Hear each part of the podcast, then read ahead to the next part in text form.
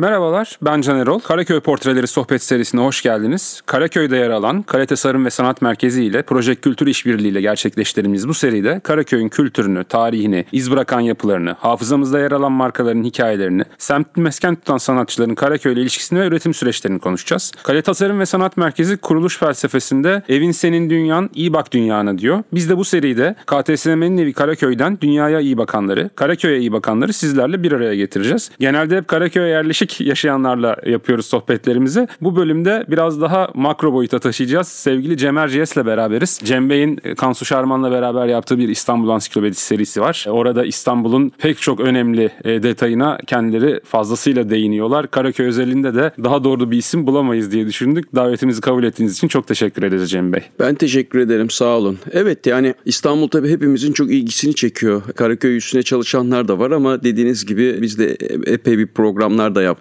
vesaire. Doğrusu ben de heyecan duyuyorum. Çünkü hepimizin hayatında yer eden bir semtten bahsedeceğiz birazdan. Kesinlikle ve hepimiz için Karaköy denilince aklımıza gelen şey başka. Yani ben 8 yaşından beri buralarda cirit atan bir insanım babamın işi sebebiyle. Dolayısıyla benim için Karaköy vapurdan inip e, Bankalar Caddesi'nden yürüyüp Yanıkkapı Sokağa gitmektir. İşte bu sürekli Hırdavatçılar Çarşısı, Perşembe Pazarı oralarda dolanmak. Bankalar Caddesi'nde o görkemli tarihi yapılar içinde girip vezneye bir şeyler yatırmak. O zaman tabii internet bankacılığı falan yoktu benim çocukluğumda. Koş bankaya çabuk şunu yatır gel. Aynen öyle yani her cuma günü aşağı yukarı böyleydi benim için yazları özellikle. Siz tabii 1980'leri falan anlatıyorsunuz. 90'lar. 90'ların ikinci yarısı özellikle. Yine yine bugünkü gibi böyle bir kendine has bir kalabalığı, bir telaşı vesairesi var mıydı oraların? Kesinlikle vardı yani özellikle gündüz saatlerinde ciddi kalabalıktı ama ya 2005-2010 arası da dahil olmak üzere akşam vakitlerinde Karaköy'ün o debdebesinden kalabalığından bahsetmek mümkün değil açıkçası. Sizin için Karaköy nasıl bir yer? Ya şimdi tabii Karaköy benim için nasıl bir yer? Karaköy benim için bir kere tarihi bir alan. Her zaman sokaklarında gezmekten çok haz ettiğim. Çünkü İstanbul'un en eski yani Bizans'a kadar giden tarihini, izlerini görebildiğimiz bir yer. Ama onun ötesinde tabii bir geçiş noktası Karaköy. Yani nasıl ki orası bir limansa İstanbul'un aslında önemli bir kavşağı. Hemencecik hayatımıza girmiştir. E, Oradan vapurdan inersin. Beyoğlu'na bir kere Karaköy üstünden giderdik. Karşıda da benim okulum, e, evim. Dolayısıyla Karaköy'e adım atmadığımız e, hafta gün olmaz. Kültürel bir maceranın, e, bir eğlencenin başlangıcı mutlaka Karaköy'dür. Sonra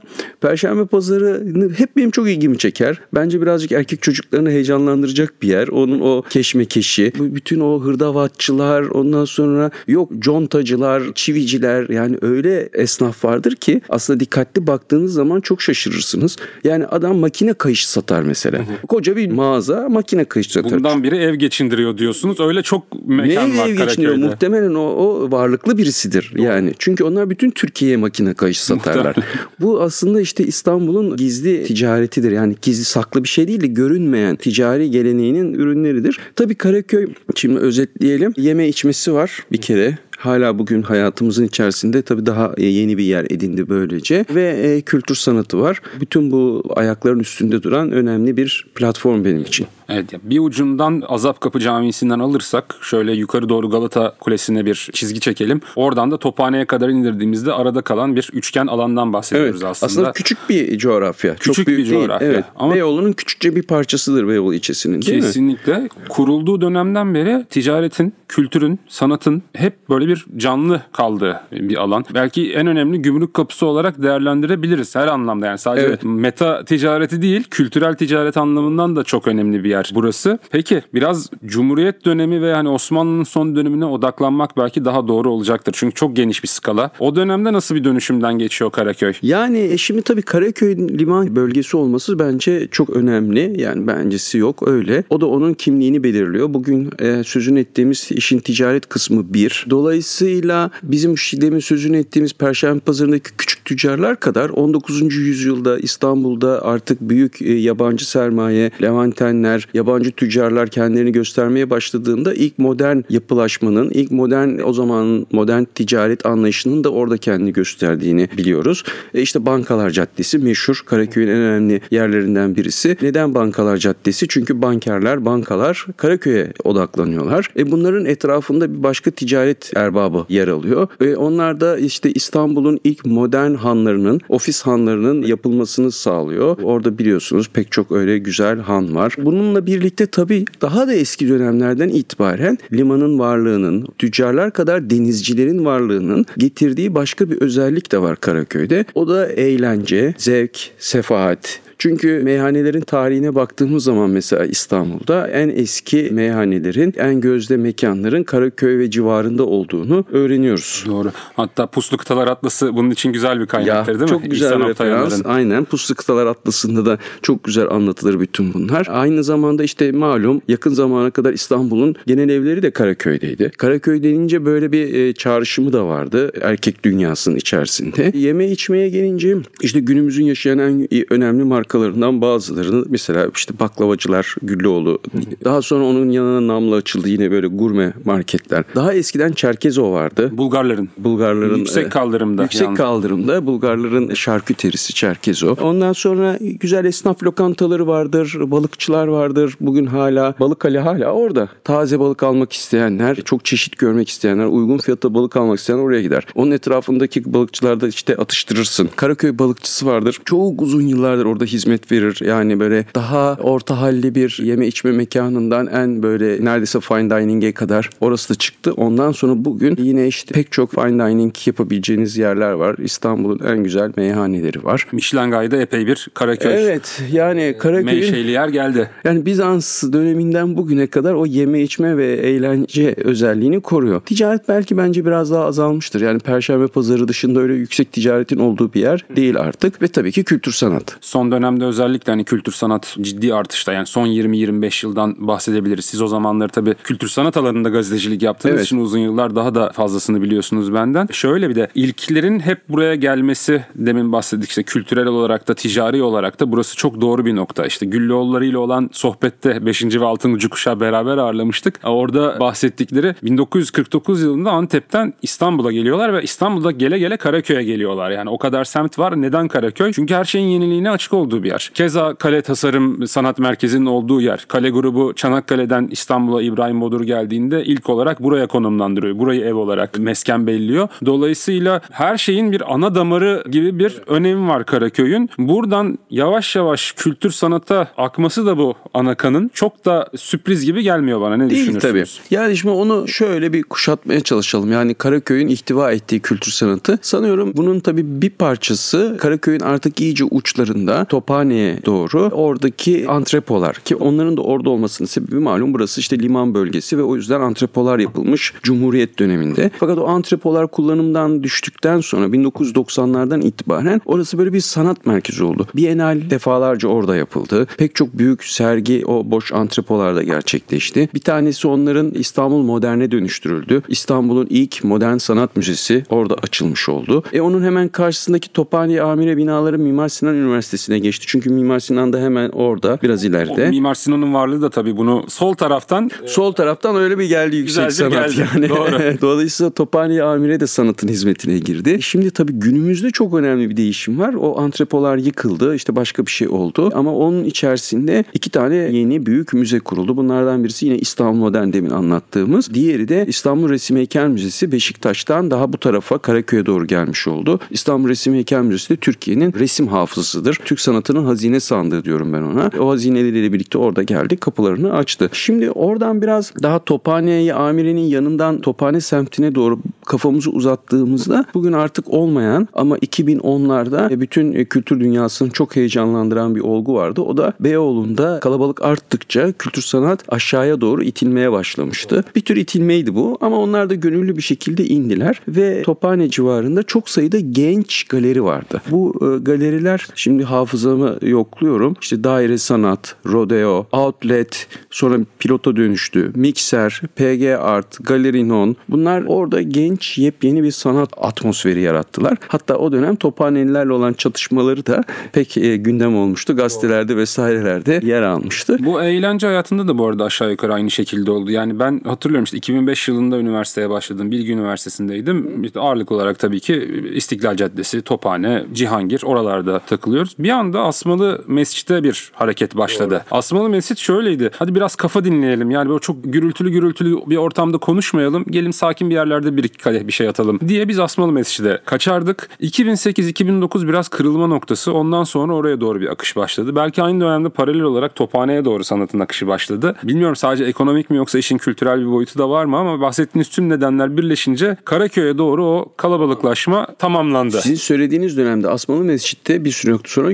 yürüyemiyordunuz zaten. Tünel meydanında da neredeyse sabaha kadar açık parti alanı gibi filandı. Dolayısıyla bu kalabalık bu kadar yükselince kültür sanat mekanları biraz daha aşağıya doğru indiler. Ama güzel oldu. Yani şey de önemli tabii. Karaköy'ün bir kırılması var. Yine bu 2010'larda Karaköy aslında daha terk edilmiş bir alandı. Yani Perşembe Pazarı'ndan çıktık. Demin sözünü ettiğimiz Tophane. ikisinin arasındaki bölge neredeyse çok tenhaydı. Kiliselerin, eski hanların vesaire oldu. Orası birdenbire hip bir alana dönüştü. Bugünkü Karaköy'e dönüşmesi 2010'lardan sonra. Şimdi orada birçok genç insan vakit geçiriyor. Çok güzel kafeler var, restoranlar var vesaireler var. Aralarında galeriler de açıldı. Mesela Elipsis'ten bahsettim. Fotoğraf galerisiydi Türkiye'nin. E Şimdi yok, kapandı. O da tam o kafelerin orada merkezi bir yerdeydi ve çok güzel fotoğraf sergileri düzenlenirdi. Dolayısıyla o bölgenin canlanması, orada lokantaların, kafelerin vesairelerin açılması çok önemli bir süreçtir. Aralarında tabii bilenler biliyor. Birçok tasarım ürünü satan e, dükkanlar vardır, takıcılar vardır, böyle butik giyim dükkanları vardır. Orası böyle genç, yaratıcı, enerjinin kendini gösterdiği bir alan bugün. Evet ki orada da kısa sürede markalaşan, yeni nesil dönüşümünde Karaköy'ün imza atan markalar oldu. Onları da hatta bir iki tanesini muhtemelen bu seride ağırlayacağız. Bence mutlaka ağırlayın hakikaten. Çünkü bir şeyleri dönüştürdüler orada da. Farklı bir moda akımı yarattılar. İşte kimi sürdürülebilirlik üzerine çalışıyor, kimisi farklı tarzda bir desen birikimi üzerine çalışıyor. O dolayısıyla orada da hakikaten bir dönüşüm söz konusu. Asla atlamamamız lazım. Tabii galerilerden bahsediyoruz. Galeriler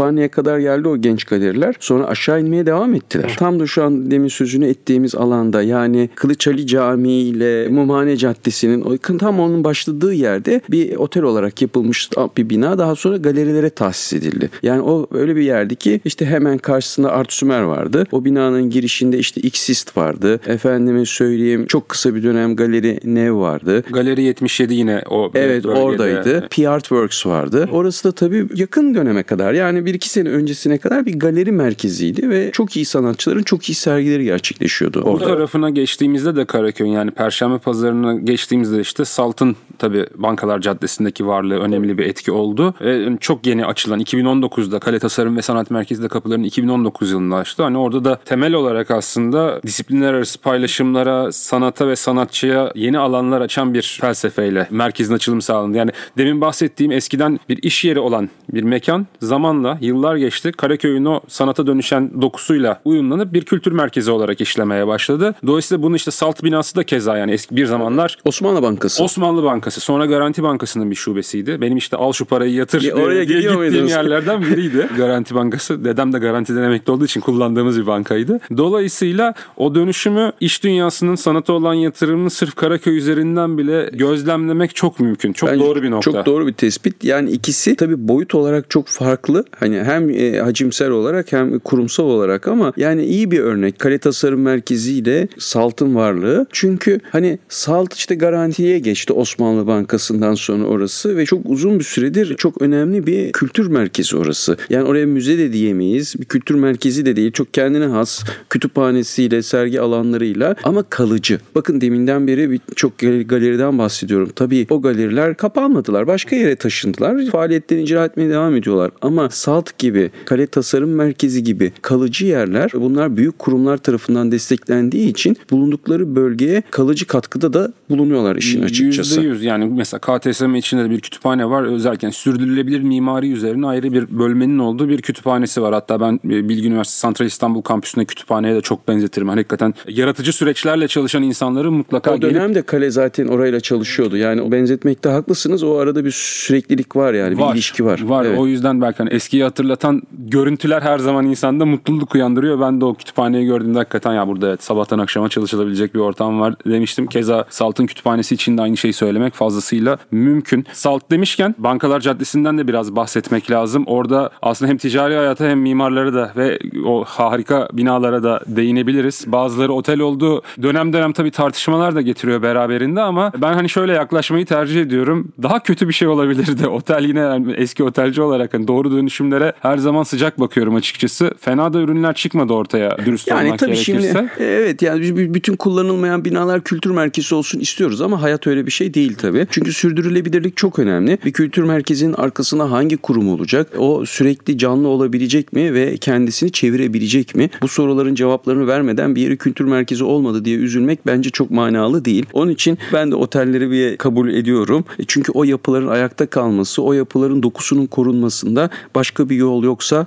Okey hiçbir problem yok. E, Bankalar Caddesi tabii işte bankerlerin, bankaların olduğu bir yer. O yüzden de orada çok görkemli yapılar yapılmış. Yani işte Minerva Han var orada, Ömer Abed Han var. İşte Ziraat Bankası binası var biliyorsunuz hemen sahilde. Önündeki iki heykelle son derece sembolik değişik bir binadır. Mason locasına göndermesi olduğu o- hep rivayet olunur. Şu anda tadilatta. Mesela Kamando merdivenleri. O çok enteresan Karaköy'ün çok yani. kendine has simgesidir. Böyle kendine has mimari görüntüsüyle, tasarımıyla 100-150 yıldır e, yapıldığı zamandan beri ilgi çeken bir yer. Tabii onun da varlığı Kamando ailesi malum çok büyük banker bir aile. 19. yüzyılda Osmanlı Devleti ile çok iyi ilişkileri olmuş. Abraham Kamando Osmanlı Devleti'ni finanse etmiş. Kırım Savaşı'nda Osmanlı Devleti'ni finanse etmiş. Daha sonra kendisi zaten ailesiyle birlikte Paris'e taşınmış. Ama bu arada mülk edinebilme hakkı verilen ilk bankerlerden de bir tanesi. Bunun sonucunda pek çok han ve apartman yaptırmış. O merdivenler zaten Kamando apartmanına çıkar hemen yanında. Bir rivayet de çocukları okula rahat gitsin diye de yaptırıyor diye hikayeler var. E da güzel hikayeler. Güzel ben çok hikaye. seviyorum böyle tamamen, hikayeleri. Tamamen yani. İyi ki yaptırmış ne güzel hala. Yani orada mesela çok güzel herkes fotoğraf çeker. Gülsün Kara Mustafa'nın o merdivenlerin başında çekilmiş mesela çok güzel bir video artı vardır. Hemen aklıma geliyor. Yani güncel sanata da e, bugün hala ilham veren neredeyse 200 senelik bir e, mimari miras o. Fotoğrafçılık açısından Karaköy'ün. Kız Kulesi gibi diyebiliriz oraya mesela.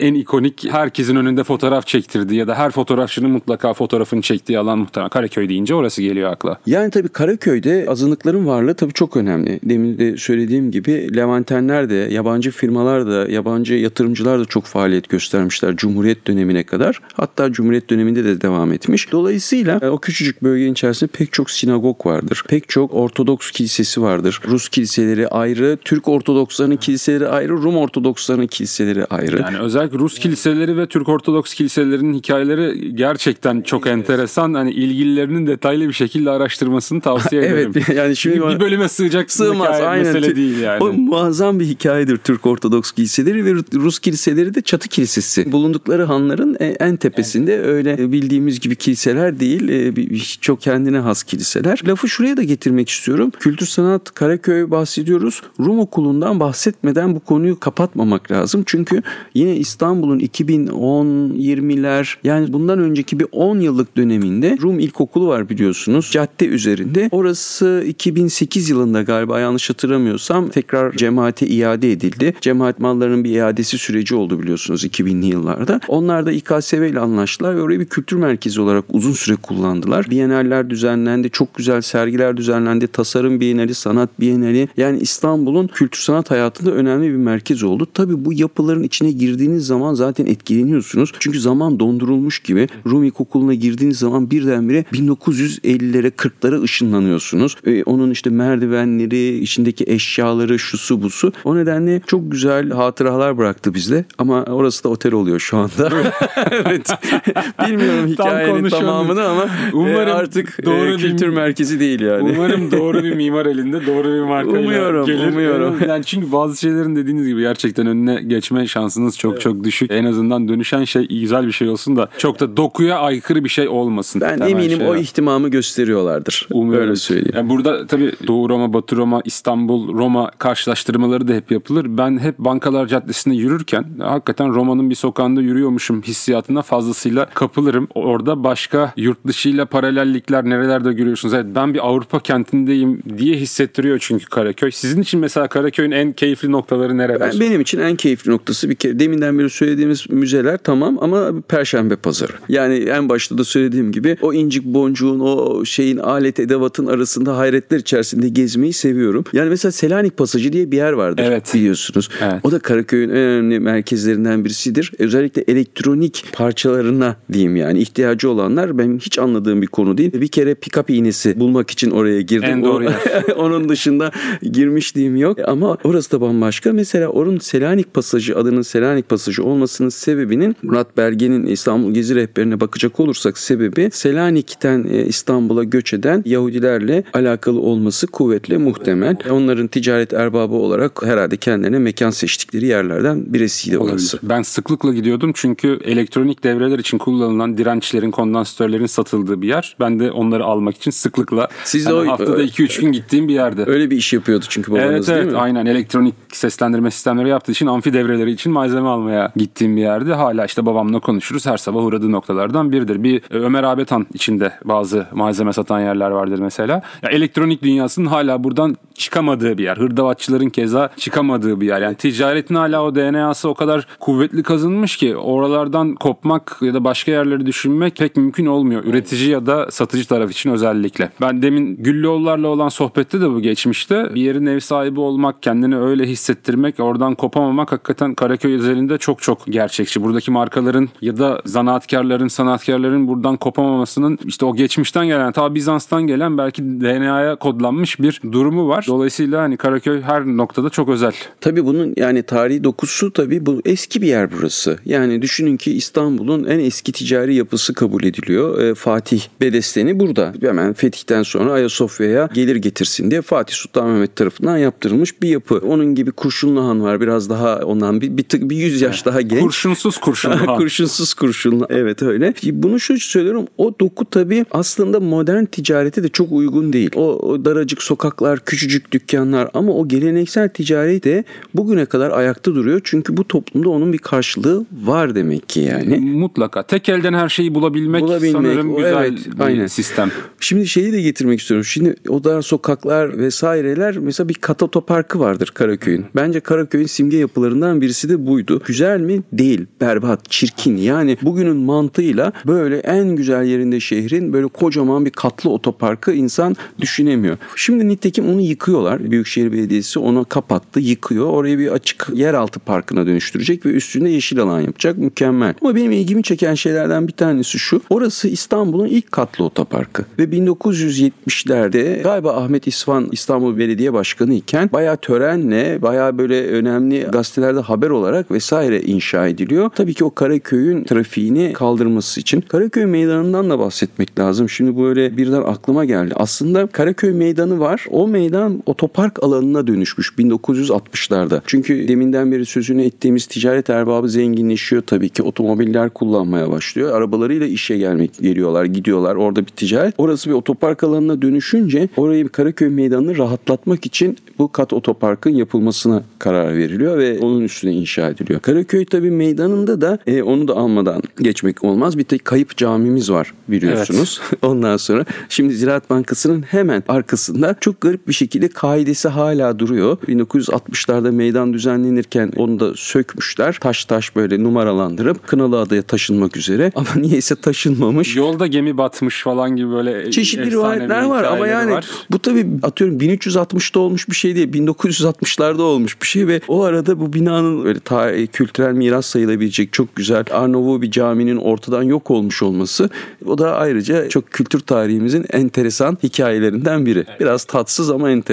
Evet, Google'a yazdığınızda bu arada eski Karaköy görsellerinde caminin yerini görebilirsiniz. Eski meydanı da görebilirsiniz. Bu işte belki eski İstanbul fotoğraflarına meraklı kişiler Galata Bon Marşesi dükkanını bilirler. Onun başını tuttuğu bir sokak da var mesela. O sokak da kayboluyor. Enteresan tabii. Ya işte dönemin şartlarının neler gerektirdiği 30-40 yıl geçince aradan başka ne ihtiyaçların doğduğunu öngörmek bazen zor. İşte Karaköy 1970'lerde kat otoparkı yapılıyor dediniz. Belki o dönem buna şiddetle ihtiyaç vardı. Orhan Türker'in kitabına bakıyorsunuz mesela. 2000'li yılların başında buraları anlatırken çok sessizdi, çok sakindi diye anlatıyor. 10 sene sonra bambaşka bir hikaye oluyor. Tabii nüfus patlaması oluyor. İstanbul'un nüfusu ciddi artıyor. O zaman Kat Otoparkı farklı bir yapı olarak önümüze çıkmaya başlıyor. İşte mekanlar olunca oradaki mekanların varlığı, oraya gelen insanların kapasitesini muhtemelen taşımamaya başlıyor. 10 sene sonra belki bambaşka bir Karaköy'den bahsedeceğiz bugüne göre. Evet yani hepimiz arabamızı da park ediyorduk. Altında değil mi baklavacılar vardı, Güllüoğlu vardı, Seyidoğlu vardı, Namlı vardı. E, oralarda içiyorduk kebapçı vardı, Köşkeroğlu vardı. Onlar da yine Karaköy'de herhalde varlıklarını sürdüreceklerdir. Hepsi yeni yerlerine geçti yavaş yavaş. Dolayısıyla hani o dönüşüm sürüyor. Kimse burayı terk etmiyor.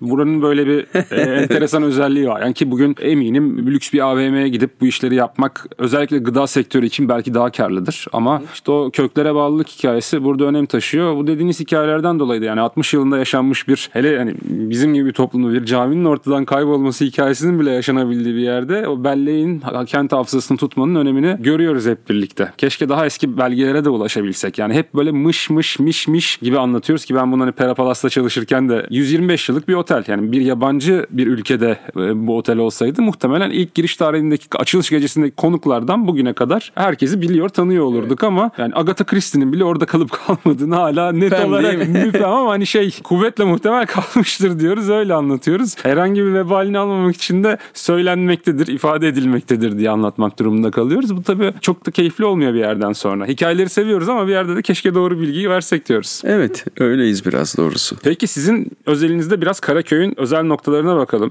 Favori akşam yemeği mekanınız? Karaköy lokantası. Karaköy lokantası evet ben de çok seviyorum. Yani Oral Bey orayı çok iyi işletiyor. Öğlen yemekleri vererek başladı ve çok güzel. Karaköy'deki yerini de koruyor. Bence ismini hak ediyor, iyi temsil ediyor. Seviyorum orada. Yeni yeri de çok güzel oldu. Yeni yeri de çok güzel oldu. Menü çok güzel. 2023 Türkiye'sinde hala fiyatların da makul olduğu bir yer o yüzden desteklemeye gitmeye devam. Peki onun dışında sizin için en keyifli noktası neresi? Yani bu Karaköy'de şu noktada olmaktan çok keyif alıyorum dediğiniz yer. Ya doğrusu Karaköy'de o işte demin sözünü ettiğim o küçük sokaklar var ya Kılıçhali ile Mumhane Caddesi ve onun paraleli. O oradaki ara sokaklarda gezinmeyi, onun o kalabalığını çok seviyorum. O kafelerde oturan genç insanlar, küçük küçük dükkanlar bunları çok seviyorum. Ve tabii ki yani ben bir müze insanıyımdır. Bunların arasından geçip ondan sonra İstanbul Modern ya da Resim Heykel Müzesi'nde vakit geçirmek benim için paha biçilmez. Tabii ki Salt'ın da hakkını vermem lazım. Salt'ta olmayı çok seviyorum. Siz demin anlattığınız ya Salt'ın kütüphanesi bende hep şu duyguyu yaratır. İşim gücüm olmasa yani böyle mesai derdim falan olmasa ben her gün gelsem bu kütüphanede otursam klasörleri karıştırsam eski kitapları karıştırsam ya da şurada bir pencerenin dibinde oturup kitabımı okusam duygusu yaratır mesela. Çok çok beğendiğim sevdiğim bir yer orası. Evet, bir yerden sonra Karaköy genel mekanlarıyla bende o hissiyatı yaratıyor. Yani şöyle sakin bir günüm olsaydı da keşke bütün günümü şurada yavaş önce işte resim heykele gitsem oradan geçsem bir yerde çay kahve içsem bir Güllüoğlu'na uğrasam gibi böyle adım adım bir rota çiziyorsunuz ama işte hayat gailesi. Daha hiç Doğan kitaba girmedik bile genel yayın yönetmenliği yapıyorsunuz orada. Yani sizin bilmiyorum senede kaç kitap yayın planınız var ama o iş hengamenin arasında bunu yapmak çok zor. Yani öyle ama işte gelip geçerken tadını çıkarıyoruz. Yani ne bileyim akşam yemeklerim işte dediğim gibi Karaköy lokantasında yemeye çalışıyorum. Biraz karnım aç gitmeye çalışırım o civara. Çünkü fasulyede fasulye yemeyi çok severim. O da hemen tophaneye doğru biliyorsunuz. Esnaf lokantası önerisi de alacaktım. Burada fasulye de gelmiş Evet fasulye o zaman o esnaf lokantası kontenjanında fasulyeyi anayım. O- Çok güzel bir yer orası. Hem çok geleneksel hem de işlerini iyi yapıyorlar. Lezzetli. Onun için hani seviyoruz burada vakit geçirmeyi. Depo da var tabii. Tophanenin biraz arkalarında kalıyor ama depoyu da analım. Anadolu Kültür 20. yılını kutladı geçen sene. E, Orası da çok önemli bir kültür merkezi. Kalıcı bir kurumsal bir yer. O da kültür haritasında Karaköy'ün önemli bir yer tutuyor.